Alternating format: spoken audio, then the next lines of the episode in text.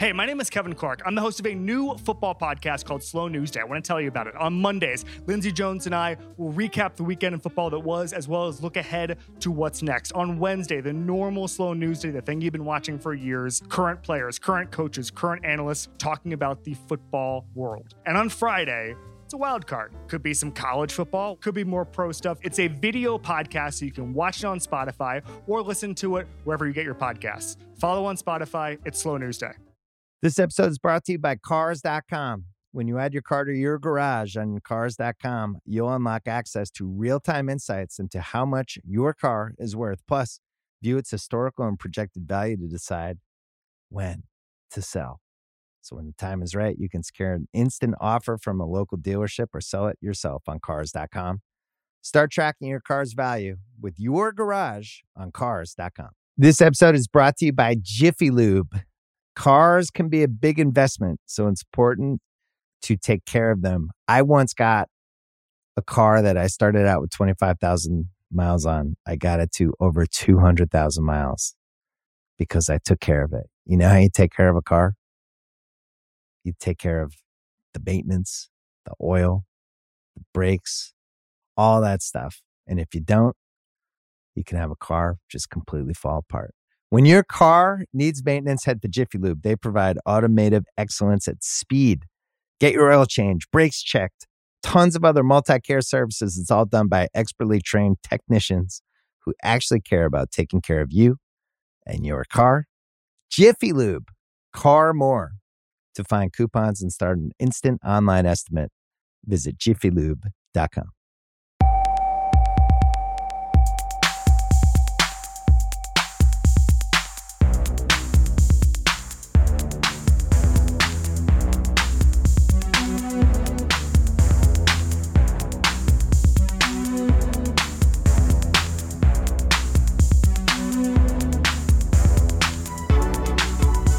Hello and welcome back to the Stadio podcast. I'm Musa Okwonga. I'm Ryan Hunn. Ryan, how are you doing? I am alright, thanks, man. How are you? Very well indeed. Yeah. Yes. Is that because the Champions League was chaotic? I wasn't. Listen, it was the Chaos League last night. I was it's always truly, the Chaos League. truly in my element. It's a very silly competition. In a good way, by the way. Yeah, it's ridiculous. It's I ridiculous. actually, I actually tweeted that somehow the Europa League now feels more grown up than the Champions League. Do you know what actually this felt like? You know, it's like um, it's like watching a one of those meetings in Parliament where like there's absolute bedlam, and it's because the whole point of it is like, oh, like all these people, these adults should know what they're doing, and it descends into farce, and you realise that actually no one's in charge. And last night was absolutely hilarious because like there's very clearly no one in charge. Yeah, And the that- Champions League yeah. is like being at a, it's like, I, I think I said in, in the Wrighty's House group, it's like being at a, a, a massive electronic music festival and hanging around the main stage Because- because obviously it's the main stage, so you're going to get some really, you're going to get some real heavyweights, but also there are going to be some just big DJs who are going to be old guys with a fluorescent headband. And this is kind of what the Champions League felt like. It's just like obviously it's the it's the main stage basically, right, of European football, but occasionally there's there's a dude playing slightly ironic techno. it was. it just gives me it gave me so much joy. Actually, no, I was thinking of weirdly enough. it's very much that. It also had an element, a little bit of um, a kid's birthday party. When there's like three adults and 40 children, at a certain point, the kids are like, hang on a minute, we outnumber them. If we all They've rush done the them once, Yeah, exactly. They've done the maths. If we actually all work together, there's nothing we can can take do. it. We can take it. Yeah. We'll never have to give the ball pool back. Yes, and I think what, what these are my favorite nights on uh, social media because everyone's just on and everyone's Yeah. having fun and everyone's just Yeah. joking and the memes are coming out. Yeah. Shout out to Emily Oram who just killed me with a meme the other day. It was, it was so Mm. funny, so funny. Uh, Robert Pett seventy three actually re- responded to that tweet that I said about um, not sh- not quite sure how the Europa League now feels more grown up than the Champions League, and he said because your team is in it, and I was like, no, then I'd expect the opposite. yeah, you know I mean? it's Arsenal. It's just like that's not no, that's not why at all. Listen, Anyway. Arsenal have never been late to a chaos party. That's the I mean, truth. they're usually the ones sending out the invites. to be fair. Sorry, let's get to the football. yeah, we should do. Before we do get into the football, uh, we had a qu- uh, an email from Quinn Verrett that I just want to read out quickly saying, at this point, it's up to you to prove that Musa isn't writing for the Nemik character in the Andor series. It's a wonderfully constructed television series. Musa should be proud to have worked on it. Vibes Quinn. I think I'm going to disappoint you. Have you have you seen it yet? Because I've not. I've been saving it. Do you know what's funny about Andor? A lot of people love it. Now, I think the pacing. It's not. It's not that it's slow because a lot of people are like, oh, like it's too slow. I, I don't have. slow stuff though. I don't. I love The Irishman, one of the slowest movies ever. Mm. The thing that I think is unusual about uh, Andor, which threw me a bit, is that the pacing is uneven. Starts very fast, then slow, slow. Second episode ends in a strange place. So it's very um, discordant. It's discordant in terms of its pacing, and that I think has thrown me a bit. Now, here's the thing: I think it's a stylistic thing because I've really got into episodes like sort of halfway through three, four, five. Okay. It's almost like when you're cooking and someone adds an ingredient like at a point where you weren't expecting it to be added. Okay. Yeah, that's it. Yeah, yeah, yeah. All right. So anyway, are you ghostwriting for it? That was all I wanted to know. Oh God, no, I'm not. Yeah, I I'm tell you what, if he was, he sure as hell wouldn't be still doing a podcast with me. Everyone, he'd be like, "Where did Musa go?" Can I be honest? I'm the least likely ghostwriter. Me, can you imagine me keeping a secret like that? Yeah, true. I don't want to. Musa would co-write one episode, and it'd be, and in his Twitter bio, it'd be like, "Creative director of Andor." if I was Darth Vader, I'd take my mask off. I'd take my mask off. He'd be like, "That's not the point." It's like, I want them to know it's me. the first ever scene of Darth Vader in a Star Wars movie, and it would just the mask would be off, and it'd be like, "I'm your father." yeah, I'm right here. no, what Yeah. the hell? Hang on a minute. This is meant to be. This is what. This is meant to be the end of the third movie. Fucking hell! This is getting more chaotic than the Champions League. Yeah, sorry, sorry. Yeah, right, back to focus. Yes. So hope everyone's staying safe, staying well. Yes. The most important thing. Yeah. If you haven't checked it, Wrighty's House went up on Tuesday. You can search for Wrighty's House wherever you get your podcasts. If you are having trouble finding it, go to the Wrighty's House Twitter page. There's a list of links on there if you scroll down. Um, Miora and Carl were on this week and they were great. It was a great episode. Go and check it out. Not 100% sure what's going to happen with next week's Wrighty's House because I think Ian will literally be traveling. So we'll try and figure something out. We'll let you know on Monday Stadio. Um, don't forget to check the theringer.com and the theringer.com forward slash soccer. If you haven't read Moose's piece about Toni Kroos, go and read it from last week. Also, can I give a quick shout to the Stadio Outros playlist on Spotify? Don't forget, if you don't hang around to the end, first of all, totally get it. I wouldn't. I have to, unfortunately.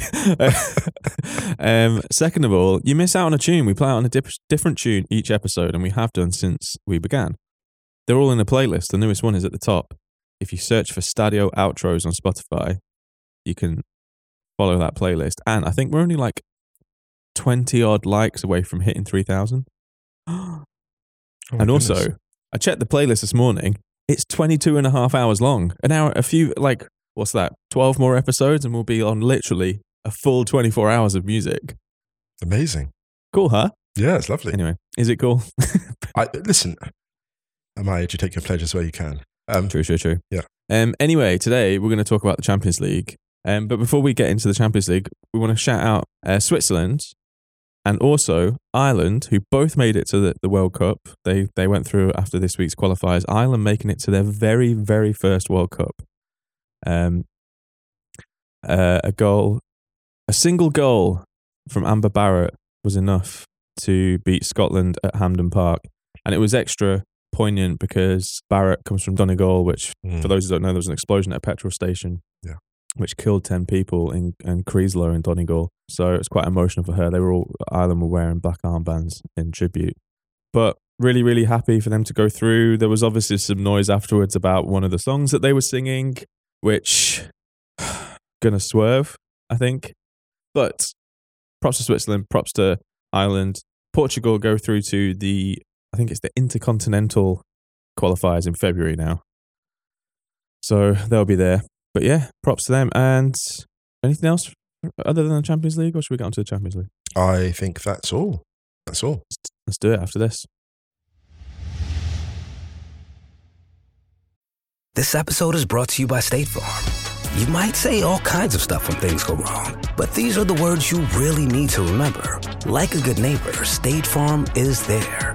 They've got options to fit your unique insurance needs, meaning you can talk to your agent to choose the coverage you need. Have coverage options to protect the things you value most. File a claim right on the State Farm mobile app and even reach a real person when you need to talk to someone.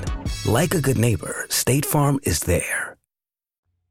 All right, man. Should we begin with Spurs because they beat Eintracht Frankfurt three two at the Tottenham Hotspur Stadium. Great win that. First home game since the passing of athletic coach Giampiero Ventrone, which on Monday's show, actually, when we were talking about the Brighton game and Yeah, to put that have. result and Yeah. performance into context, Yeah, yeah, we should have mentioned it anyway. And yeah, absolutely. and I think it was a little bit unfair of us that we didn't put that that performance into context because of the passing of Ventrone a couple of days before. Yeah, if you beat a team like Brighton at any time, it's an impressive result.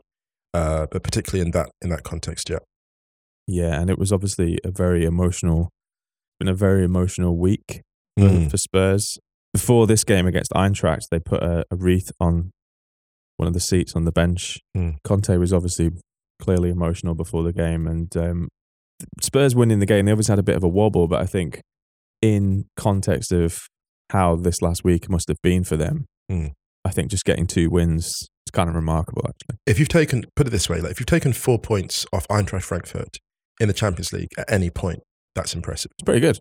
That's really impressive. Um, I mean, they not they, they beat some good teams last year on the way to they won the Europa Europa League League. Yeah, they won the Europa Yeah. League, and they've got one of the be- one of the smartest coaches, one of the best coaches I think in in Europe. Um, Glasner's fantastic.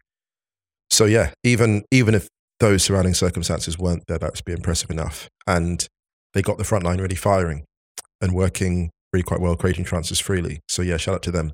The thing about Ventrone that was really striking was just his CV, like what he achieved Mm. in such a you know short time. He's 61 years old, was part of the World Cup winning squad. Um, they they called him the Marine, and it's funny because I was like, oh, this guy, yeah, the guy looks like a Marine. oh, that checks out. That checks out. So yeah, um, congratulations Spurs, an outstanding win, uh, especially in the circumstances. Yeah, um, can we just shout out Son's second goal, which was Kevin Trapp wanted no part of that, and I don't blame him because he hit that. I think the technical term is fucking hard. he puts a lot of hot sauce on those shots from Oh distance. God, are you kidding me? Do you know, like you know, like um, when you watch, He must the have old, one of. The, sorry to interrupt. He must have one of the purest strikes. Well, I was going to mention this actually. Bobby Oh. Charlton, right? So Bobby Charlton, no, it's fine. Bobby Charlton. You watch those old highlights, you're thinking you didn't need to hit it that hard. You put extra on that. You put like thirty percent extra just for you're trying to burst that thing. And I look at Son and I'm like, it's very rare you see strikers who seem to be almost trying to burst the ball. So yeah, Son is in that tradition of people that, that seem to be hitting it too hard for the fun of it, and I love it. I'm here for it. If anything, he sent that too cla- too If hard anything, for me, yeah, he Clive. sent- he sent that too well. uh, but um, Harry Kane scoring a penalty, missing a penalty. Mm. Got the one that mattered though. Got the one that mattered. But Eintracht really, really nearly got back into it at the Mm, end. Yeah. But all in all, I think that's a pretty good win for Spurs because yeah, yeah, definitely. That group is really good. Sporting Marseille as well. they're in pretty good shape to go through. But it is still quite tight, so they have yeah, to be so. you have to be on it. And obviously, Marseille beating Sporting. It's a funny group because Sporting leapt out to uh, two wins in the first two and then got Mm. pulled back by Marseille. So it's had a bit of ebb and flow to it. Um, and it's still, to be honest, it's still not clear how it will end up. The one thing I'll say no, about. Marseille, which is really striking, is what's incredible is they've assembled a group of players who could well have grown up in Marseille with the energy they have, even though they didn't. It's one of the most Marseille teams that I've seen in a, in a good while. I love it. I love, I love that team actually. yeah, every they're fun, it, man. it's I mean, I think Yeah, they're yeah. fun. I mean, obviously yeah, they lost fun. on the weekend as well, which was their first. I think their first defeat of the season in the Mm. league. But um, a nice little bounce back in midweek. Yeah, very much so. Where do you want to go next? What group do you want to? Should we should we just deal with the should we just deal with the Barcelona stuff first? Yes, let's go in. Three all and uh, absolute chaos. Gerard Piqué in this game had some. Hmm. He's on a journey. It was it was what he literally was doing that you know that uh, that kid in the club meme, the GIF. Yes. But he the thing was he got away with one in the first half, which was exactly the same. Mm. I think Dzeko got in and hit the bar. yeah. And I was Yes, like, yes, what yes. are you doing? Actually, like this is Actually, it's bizarre. an easier follow up. Yeah, yeah, yeah. And he did the same thing for that goal in the second half. Um, but I think, honestly, I think Barca's Barca's central def- defensive pairing is a massive problem for them. But they got the two injuries they couldn't afford. I mean, they've basically got their three of well, the three of their first choice back four out. Yeah. their first choice centre back pairing out. probably Christensen out too.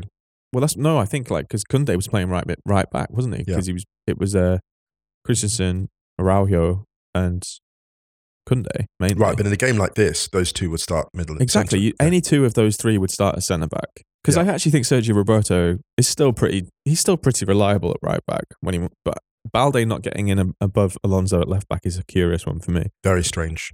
I don't But- understand it. Um, I think Barcelona really got away with one here, and it's because of Lewandowski. Really, Yeah. Because Lewandowski has the ability to drag you out of trouble in these situations. We saw it actually with Bayern a lot last season, and we've Mm. you've talked about Bayern this season not having him to do that, and, and it's cost them a couple of times this season already. Wild, wild game of football, and three wins, three draws, seven defeats. Barcelona's worst 13 game European stretch in their history, and that comes from uh, Pedro Martin. It just seems like it's so it's so strange with Barcelona because you know PK I think has is running out of road or maybe has run out of road on a consistent Yeah. basis. Obviously, Busquets that was always just going to be a physical decline thing. It was never about quality. Never about quality. I always said this before. Like you know, Barca's style never failed. It's that Xavi got knackered, right? Um, the, the uh, there are some selection issues. I don't think that the midfield is too lightweight with Pedri and Gavi. That's not a problem. Actually, I thought Gavi was very good defensively again. Um, I just think that that midfield now needs to be reconfigured. I think it's just maybe a stage too far for both those young players. But there, the selection of Alonso is extremely strange. To be honest, the acquisition of Alonso is strange because I think he's, I think he's the third best left back in that squad by a significant distance. Yeah. Yeah, by a significant distance. Um, so it's odd. I mean, look, Xavi is a very fine coach, but at this stage of his career, Robert Lewandowski should not be playing rescuer Yeah, I agree. not with what he's achieved. Um, and even the wingers are just inconsistent. Raphinha and Dembele, you just don't know exactly what you're going to get. Uh, and this is the problem with Barcelona. On their day, outstanding. But if you're going to build a squad where for the next few years you have to win continuously, you need to pick one whose players have a higher base level of performance. Mm. You remember that guy um, used to play for the, on the on the right back spot, uh, Paulo Ferreira, I think it was for Chelsea, and he was Mhm. always like a seven and a half out of ten, Yeah. minimum. You need a team full of Azpilicuetas. Ironically enough, the, Yeah. the one player they can get, but you basically need that. And at the problem right now with Nacho Barcelona, yeah, exactly. They've got like too many people who can be like a four one day and a ten the next. Mm. But anyway, that's uh, maybe a coaching Um, thing, maybe a, a squad building thing. I don't know, but that's that's their challenge at the moment. Maybe a quick shout for uh, Robin Gosens, Yes. who got a lovely goal, Yep. Yeah. uh, which looked like it was going to be the winner originally, um, before Lewandowski's second. We were talking actually to Connor at the ringer, weren't we? And there were like a lot of goals that he really needed that. Um, and really Connor was did- like, they, yeah, yeah, they really needed that goals. yeah, yeah, yeah. I also was a massive fan of Darmian being picked up on the mic saying just saying "fuck off, fuck off" to uh, to Dembele for ages. fuck off. Incredible, and uh, Simone Inzaghi getting sent off at the end for, for no reason, and Inzaghi, who he, he has an expression of like a year seven chemistry teacher whose class will just not settle down, just this constant like he surprised me how good he's been at Inter. I got to say, I've been really impressed he's by a good the coach, man. Yeah, just a good coach, really good Good coach. coach. Uh, this game was wild, and uh, Barcelona are in a lot of trouble in this group. Mm. Bayern are obviously through. Inter of three If they beat Pilsen, then they go. They're um, done. It's done. That's it. In the Europa League. Yeah, Which will be catastrophic, and we'll probably talk about it when it happens because Yeah. They've gambled big time. And if they and if they go into the Europa League again, it's going to be really bad for them. Mm. But um, yeah, quick shout for Bayern beating Viktoria Pilsen four two away. Leon Goretzka with two. yes. Lovely. Um, where are we going next? Napoli. Oh my goodness. Yes. Oh my goodness. I mean, we've talked about Napoli. I think we've mentioned on the la- after the last round of fixtures, so it would have been last week. Probably the side that you'd want to face the least in Europe at the moment. honestly, like uh, Connor was asking us which game to watch: Atleti, um, Club Brugge, or Napoli Ajax, and I was just like, it's just hands down Napoli Ajax. But even I did not know how devastatingly they would start this game. They were spectacular. They were spectacular. You looked at their bench, even you know, Osimhen's there, just waiting to come in. There's so much quality. Um, the Napoli bench is arguably stronger than the Napoli attack was for a portion of last season. It is that good. Like the upgrades, uh, the, the recruitment is spectacular. The coaching by Spalletti. There's a great quote from Spalletti that just um, just came up. Systems no longer exist in football. It's all about the spaces left by the opposition. You must be quick to spot them and know the right moment to strike. Have the courage to start the move, even when pressed. He also said, "I was seeing stars." after the game. so well, so in Napoli's defence, I'll tell you that the movement was bewitching, spellbinding. Seb Stafford. Bloor, Seb Stafford Bloor said, "I don't even know what Ajax did wrong for that second goal. I don't see how you stop it." no. And this is because Khvicha Kvaratskhelia is a superstar. Is a Dude. superstar. like I, I, I, I tweeted, imagine how good he's going to be when he's like 23. he is this good at 21. Oh my goodness. Do you know what? It's amazing about this Napoli team. It says that different people step up at different points. So Zielinski's been balling out for like the last Mm. few weeks. Raspadori had an absolute wild autumn with his form for Italy and also for um, for Napoli. Politano just does what he does, just like sure shot penalty taker, so consistent, and has always been. Politano is just the one that gets the party started, right? Like if Napoli are in a kind of goal scoring rush, he's always yeah. Party started Politano. Yeah, exactly. Like Politano just has, and also that strike he has from distance, from penalty spots, just so consistent. We not even mentioned and, Lozano. and Gisa and Gisa Lozano. And this is the thing, like David Amoyal, um, who's great, great um, uh, tweeter, podcaster, football analyst, like transfer supremo. David Amoyal said, "I feel really bad because I underrated Napoli. I didn't sort of see what they become." Look, here's the thing: most of us didn't see this. They lost Fabian Ruiz, Koulibaly, Mertens, Insigne. Like they lost some very, very good players. But this was the thing we said last year. There was a kind of tension where they had to kind of give the keys to the young attackers. Trust them. They trusted them. Osimhen, Elmas, as time went on, Lozano too. And now they've been fully liberated and they're spellbinding. Someone said, Oh, like, do you think they can carry on? And like, well, at this level, yes, this intensity. The one question I think is really, can they take it over the line in the league? And again, I don't see why not. I think one of the things that is really interesting though is that so much of their attacking players, or so many of their attacking players, sorry, Mm. um, get the get the shine. But if you look at, for example, how solid Yes. um, Min Jae Kim has been, yes. Who only came in this year from What Fenerbahce, outstanding hire, super yeah. smart signing, twenty five years old, Love it. and just even like Stan, good old Stan Lobotka in middle in the middle of Oh, midfield, who just rarely even like barely gets a mention, like barely yes, gets a yes. mention. Yeah, yeah. you know what I mean? And agree. has actually quietly just done a really, really, really good job. And just one of these, you mentioned it before about Barcelona and needing people like, you know, they need more Azpilicuetas. And, they, you know, it's ironic they went for Azpilicueta. Mm. But Lobotka, I think, is someone who is just so consistently like a 7 out of 10 Brilliant. and just no fucking drama. Yeah, yeah. And Keep actually, I think that's quite. I think that's really important for Napoli because you know Spalletti is, let's say, not the calmest guy I've ever seen in the world, Mm. and that front line is hype. If it's going to go a bit wonky for Napoli, it'll Mm. be a little bit overhyped, but that's understandable with a new group. And I think someone like Lobotka in the middle of midfield, and actually Ndombele when he comes on as well, I think he has he, Ndombele has such a calming nature on a Mm. squad and like the chemistry around. And then you have Kim at the back as well, who's very very calm. Yes. I just think they've got a really good balance and a really good mixture. You know, it's funny you talk about um, Spalletti not being the calmest, but there's something very self-aware about making Di Lorenzo the captain. Yeah, Uh, because there's a funny thing, Di Lorenzo, the one thing in this game that's really interesting is he is the one, you know, they talk in Barcelona about pausa, the hesitation for the Mm. right pass. The amount of times he will slow down an attack when everyone's bombing forward, it's really interesting. Like he doesn't do that thing where the stereotypical thing is like the flying fullback. He will get to a really good position high up the pitch and be like, play the extra pass, play in the winger, and he doesn't. He lets everyone catch up.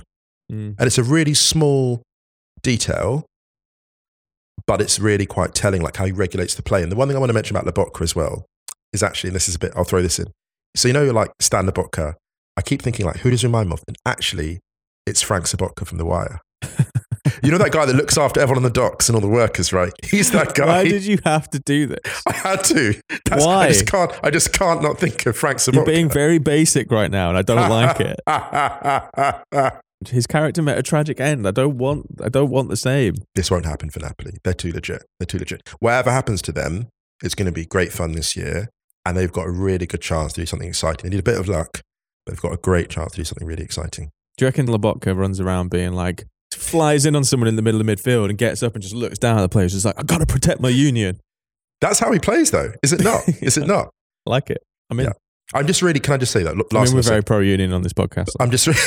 we absolutely are. I'm very happy for Zielinski to be getting his shine as well. I will Yeah. say that. Yeah.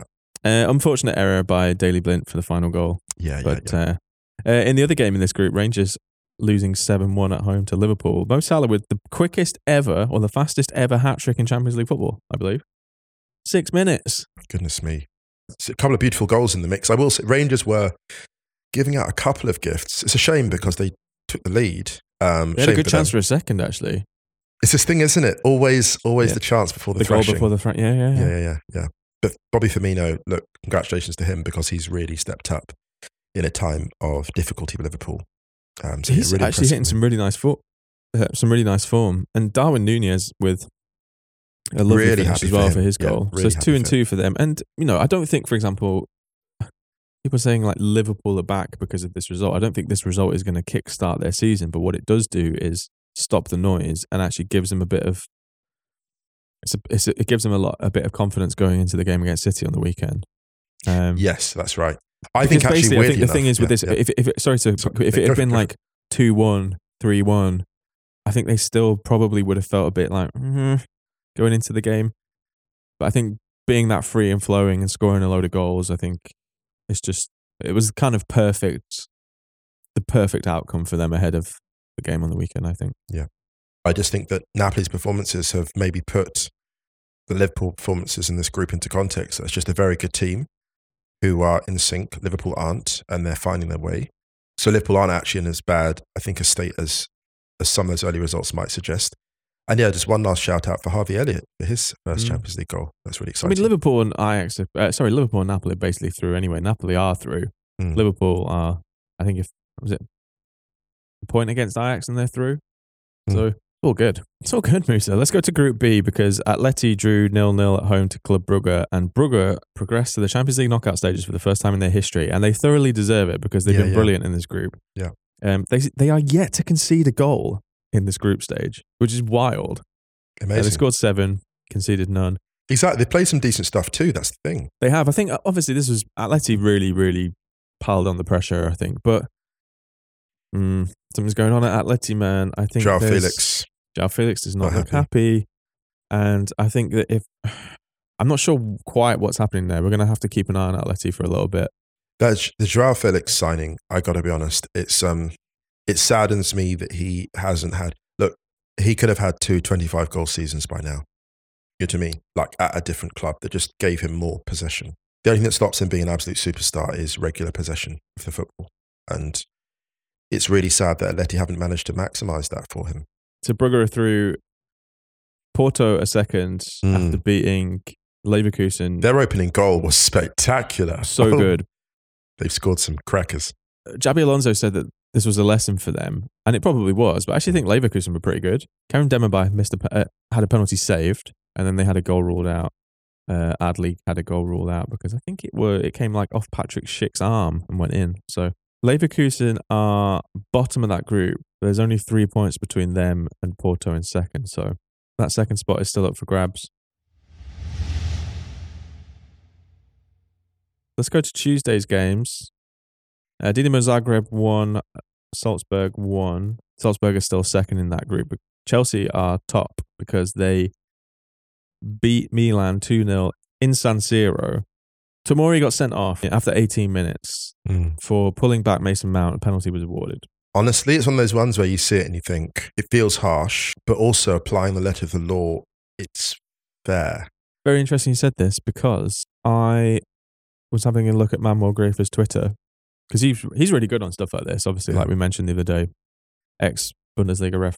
He said, uh, "If you whistle, wrong for me here. It's technically red because the action which is holding is rated as non-ball orientated, and only ball-orientated tackles will be awarded at 100% scoring chance prevention with a yellow. Not enough for me for a penalty. You can also see the reaction of the players and their own coach who are surprised by the penalty. I was surprised. I mean, it's one of those. It's one. I look. It's one of those ones where I look at it and go, I'm trying to rationalize how it was given, and I'm Mm. thinking it must be because the speed Mount was moving at, and Tomori basically is trying to get to him because he can't get to the ball. And I'm thinking, I understand why it's been given, although I'm very surprised. It's like the kind of upper edge of penalties where you're like, that shouldn't really be one. But then having given it, it has to be a red card offence because it is in that position. That's exactly what Gräfe said. Mm. I love that ref input as well, though. Isn't it great to have that kind of framework or someone analysing like that? I really think it adds a lot to the game. But yeah, um, Chelsea then scoring their second just after the half hour mark from Aubameyang.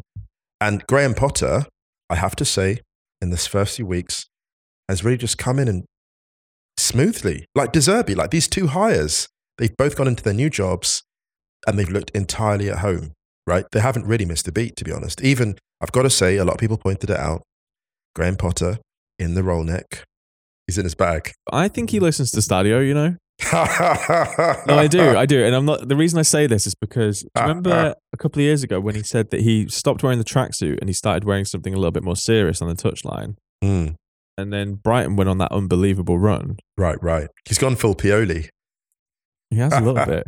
He out Piolied Pioli in Yeah, Pioli's own is- backyard. which is amazing. I know it's wild, isn't it? What a vibe. Yeah, Potter looks the part. Shout out, and and that's a big deal. That's a big deal to do that. He's handled this this early stage of his Chelsea career really smartly. Yeah. Because I think he's rotated quite well. Mm, He hasn't like pushed anyone out straight away and been like, "You're not my guy." mm. He, it looks like everyone's everyone's kind of getting a bit of a feel for it, and I think that's quite smart. From Do you know? Yeah, I think the thing is, because with, when you come in a lot after, of leverage going in there. when you come after a Tuchel, Mm. like you know, when- like you know, when you come in after a Tuchel, a figure like that who's won a Champions League with a lot of these players, the thing that's going to win them over is ideas. It's not going to be rep. It's going to be ideas, and I think that's the thing. He's led with his ideas, and he's getting goals out of different players, great performances out of out of them, goals out of Pulisic. It, it just it's just a good look for Chelsea, actually. Um, and you can vindicate some of the decision there. You know, Mm. those who made the choice to like bring him in, they've got to be looking at this first few weeks and going, actually, so far so good. Yeah, uh, slight concern for them. Reece James coming off injured, but he Mm. said that he Key hopes player. it's not a bad one. Um, so Chelsea looking good in that group. RB Leipzig beating Celtic. Timo Werner looking good, No man, hey, look at that. happy again. Yeah, And uh, Shakhtar causing more problems for Real Madrid this time. Real Madrid only being saved by a 95th minute equaliser from Antonio Rudiger. That is probably one of the wildest things I've seen on a football pitch. you know it's funny. There's so many things that are funny about this. First of all, shout out to Shakhtar for another outstanding performance. We know that like Real don't really enjoy playing them. They really fucking hate. Playing played them. some gorgeous stuff actually, some They gorgeous did. one touch stuff in and around the box. But Shakhtar were really great. They hang tough for a while. They could have got a second, maybe should have They scored a have, second. yeah. really should have scored a second. Um, they hit the bar actually in the second half, and that would have made it 2 0. That might have made it good night. But the reason why I have to respect Real for this is the dogged determination of Rudiger getting forward. He actually almost got one just before this, very similar, when Kroos put the long, Kroos put the long ball and he put it just wide. Um, but the header here, when he goes up for it, uh, and again, Seb Stafford-Bloor mentioned this on Twitter, like the bravery to go up for that Oh my god! knowing that collision was coming. And he, for that alone, for the bravery alone, they deserve the equaliser. The, the funny thing about this goal, I have to mention, is that Toni Kroos said in this previous interview I was talking about before, I've rave, been raving about, he was like, yeah, I'm not like some of those other defend those people that just are, you know, defenders just going bombing forward, which is obviously like a bit of a sneak diss of Rudiger. And I'm like, my guy, like you're putting him on a plate. You're enabling him. Oh, I can't figure Toni Kroos out. You know, I just can't. It's just so funny to watch him benefiting from the same thing that he criticized and enabling it. Like, oh, those those defenders that just run forward. I'm not like that. Like, well, yeah, like you've got one. You've got a Gallivanter in your own team. They they showed way too many replays for my liking of this. It was horrible. Yeah, It was brutal. so brave. They're both down for a while, weren't they? Um, him and the keeper. Yeah. Yeah. I think it ended up being like over 10 minutes of stoppage time. Yeah. No, so extra. So they played an extra five minutes, basically, I think. But yeah, fair play to Rudiger. I just hope he's okay because it's the Classico this weekend and he took a pretty big fucking whack. So hopefully he's he's okay. All right, Group G. Manchester City drawing with Copenhagen in Copenhagen. Riyad Mahrez having a penalty saved. That happens a bit, doesn't it, to him? Like, it just Hmm. seems like he has a you know, he doesn't score as many as I'd expect him to.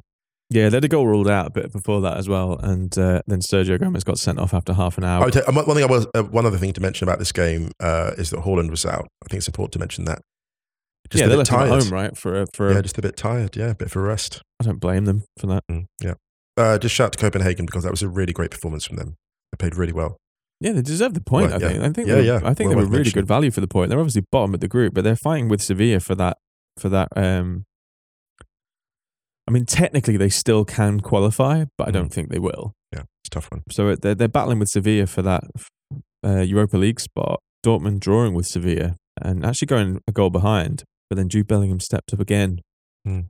and he made history. He is just the third teenager to score in four consecutive Champions League games, after Kylian Mbappe and Erling Haaland. And he's the first one who The is not school. a forward the new school. Which is absolutely wild. So Dortmund are second in that group, Manchester City top. And finally, Group H, uh, Benfica and uh, sorry PSG drawing with Benfica at the Parc de France. Two penalties, one from Mbappe after 40 minutes, and then one from Joao Mario just after the hour mark. Uh, no Messi in this game. Mbappe went off with a little knock at the end of the game as well. And after all of the noise that is coming out of PSG at the moment, it's I, I think something major is going to kick off there, you know. Something Mm. huge is going on. So Mbappe apparently wants to leave because he was giving assurances that he was going to play in this kind of free role in the summer when he signed his new deal. Mm. According to all of the sources, PSG was pretty widely known that they, tr- they were trying to offload Neymar in the summer. Didn't happen. So obviously Mbappe has now been starting as the nine, which he doesn't want to do. Right. Uh, Christophe Galtier even was just like, "I'm really sorry, I had no idea," or something like that. Basically, he was just like, "I'm sorry, to, I'm sorry to Kylian." Yeah. it's all just a bit like familiar.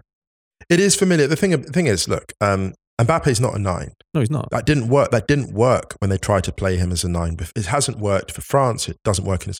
So I actually understand that if you're being paid that much money, Mm. and here's the thing: some might say, "Oh, just do what you're told." Well, mm, I slightly disagree because if you're that much money and you're given assurance as a nine, you play as a nine because if you're playing week in and you're not delivering to your level on a professional level. You're like, I'm not being given the best conditions in which to thrive. It's not as simple as oh, just play nine kid and shut up. It's actually not that simple from a professional point of view. I think, and I have a little bit of sympathy in that context of that because you're under a lot of pressure to deliver. He's being paid two million euros a week. So that's the thing. If you're being paid that amount of money, you're going to want to be in the position where you can deliver because every week the eyes are on you because you've got to win a Champions League in your home city. So that actually is, that's the perspective from which I have some sympathy. Now, all the other stuff, the kind of political shenanigans about Silva's play, I don't have sympathy for that. Here's the one thing I will say though. This whole drama is exacerbated by social media because when Ronaldo left Inter after being injured the best part of two years and went straight to Real Madrid, my goodness, if there'd been social media then, if there had been social media then, Inter basically taking care of much of his recuperation and then him just bouncing. You know, so this isn't the most dramatic transfer we've seen in a while. I mean, if Figo, if the Figo thing had been on socials, my goodness, Figo to Real Madrid is still the most dramatic, I think, transfer of all time. But this one here is interesting with um, with Mbappe and PSG and Messi and Neymar, isn't it? Because he's if he goes, who's their marquee player?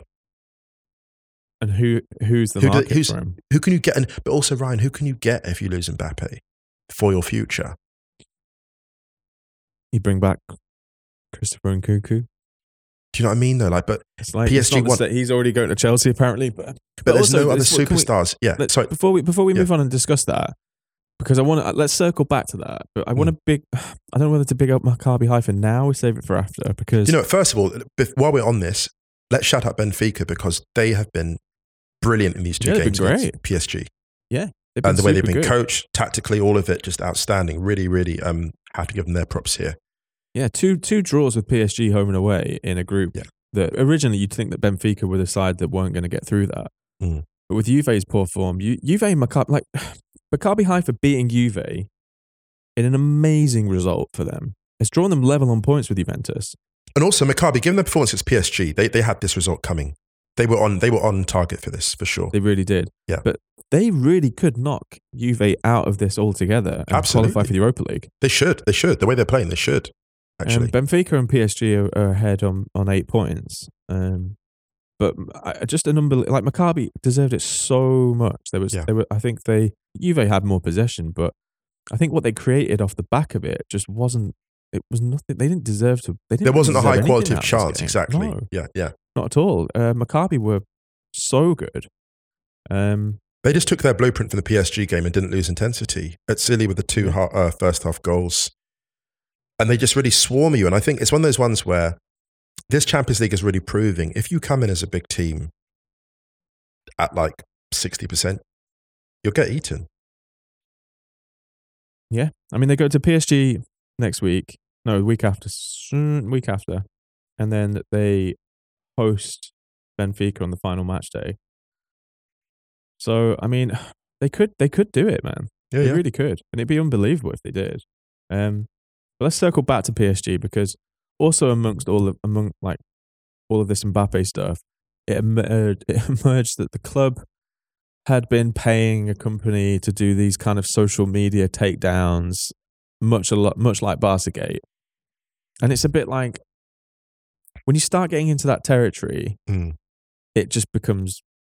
It, I don't see how it becomes fixable. Yeah, it's completely unsustainable. And I think Yeah. because of this, there are some reports in in. I mean, it's in Marca, so take it or leave it, because they obviously have some priorities. Mm. But apparently, because of this, Mbappe is studying options to determine whether he has grounds to terminate his contract as a result of this kind of social media stuff. what a mess. We looked at them at the beginning of the season. We are like, this is all very smart. Mm. I mean, he, he- the thing that I find interesting about Mbappe is that he does come out with a couple of really interesting points. Mm. Where he said, like, you can only really have. I'm paraphrasing, but there was some. There was a a quote that he said where he said something about only really having two or three stars in the side. He's not wrong, really, is he? I thought I had the balance right. I think the ba- I think the players are in the wrong position. Look, I mean, this is uh, you know, they should buy, of course, PSG. I know. Go on. The one player they should buy, Olivier Giroud. Weirdly enough, though, Giroud would improve them. Actually, I think Cristiano Ronaldo would actually improve them if he just went as a nine and literally did nothing else. you know what? That's actually true. Like, if you, if you literally just stay there, don't do anything else apart from pressing a little 20, 20 yard arc That's true. You know. and just put the ball in the net, I actually think it they could they could do a lot worse. And for Ronaldo, it's perfect because it's like, oh look, I'm at PSG to finish off my career because I'm so good and blah blah blah. Do you know what? But That would, actually, actually- that would actually work. I'm not entirely sure they'd want him. Mm. Cristiano to PSG. If that happens, that's your fault. If Manchester United wanted wanted to get rid, and PSG were like, we actually kind of need someone just to put the ball in the back of the net, and that's it. Yeah. January right. transfer window's coming up. There aren't many other teams in, in the Champions League who would who would go for him, It does actually make sense. You know. and he's not the biggest person in that dressing room. Then, Right. and that's important, actually. I mean, if we're being galaxy brain, PSG should just break the bank for Joao Felix. No, but I don't think they need that kind of player, though. Actually, They will. I, I mean, but they already they already have people who are kind of off the striker creators. They've got Neymar, they've got Mbappe, they've got Messi. Right. They will need him. They will need him. I think. When though? I think two years from now, they're going to need a next. Who's going to be, this is the thing, who's going to be their next gen superstar? Because they need one. That's clearly what their thing is about, right? That's But clearly Mbappe's their only MO. 23. Yeah, but Mbappe, if he goes, this is the thing. This is why it's difficult for PSG because who do they bring in? Who's their superstar next generation? There's only like a handful of people that PSG would want to build a project around, in quotes. I don't see it being Bellingham. I don't see it being Haaland. Mbappe bounces. Who have you got in the mix? Who's going to step up in that next generation? I just don't see who it is. They just don't have that prestige player because they come along once every 10 years and the rest of them are all tied up elsewhere. And that's what they're all about, marquee. That's what they're all about. Anyway, just thought I'd throw that out there. I mean, you know what's great about this? What's that? Not my problem. Sleeping very well, minding your own business. Listen, Not a PSG fan. Don't work for the club. Don't get paid to figure out who they should bring in. Not a scout. Just do a podcast, Musa. I just do a podcast. Do you know what I'd love like- to be? Sir, I'd love to be- sir, this is a podcast. Ryan, do you know what we should do? Do you know what I'd love to be? Imagine like we were sporting directors who get our business done really early in the summer and everyone's just running around and we're just sitting in the lounge chilling. and everyone's, the last month of the transfer window, everyone's like, "Oh my god, my god," and we're just like, "Yeah, no, we're done. We're good. We're Dude, if we were of." sporting directors, we'd be like fucking Statler and Waldorf, just being like laughing at everyone, being like, "They signed who?"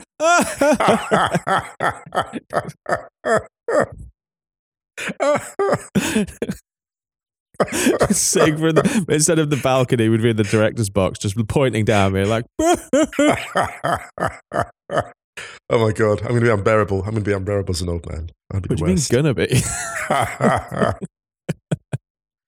hey, you're not unbearable. You're uh, Oh. you're wonderful, Musa.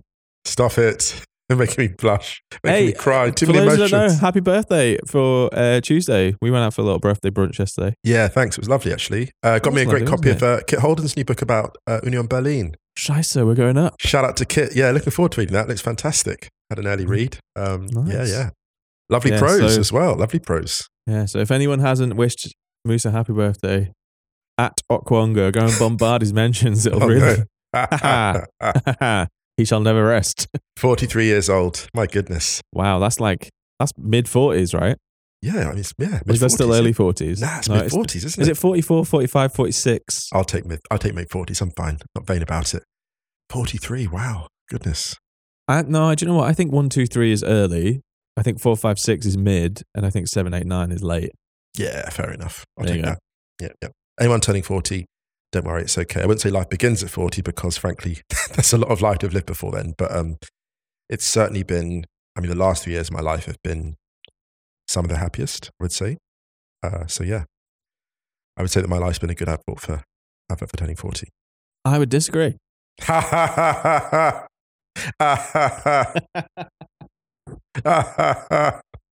I reckon we get out of here. Let's do it. Yeah, we hope everyone's staying safe, staying well. Yeah, yeah. Uh, everything seems a little bit, a little bit wild.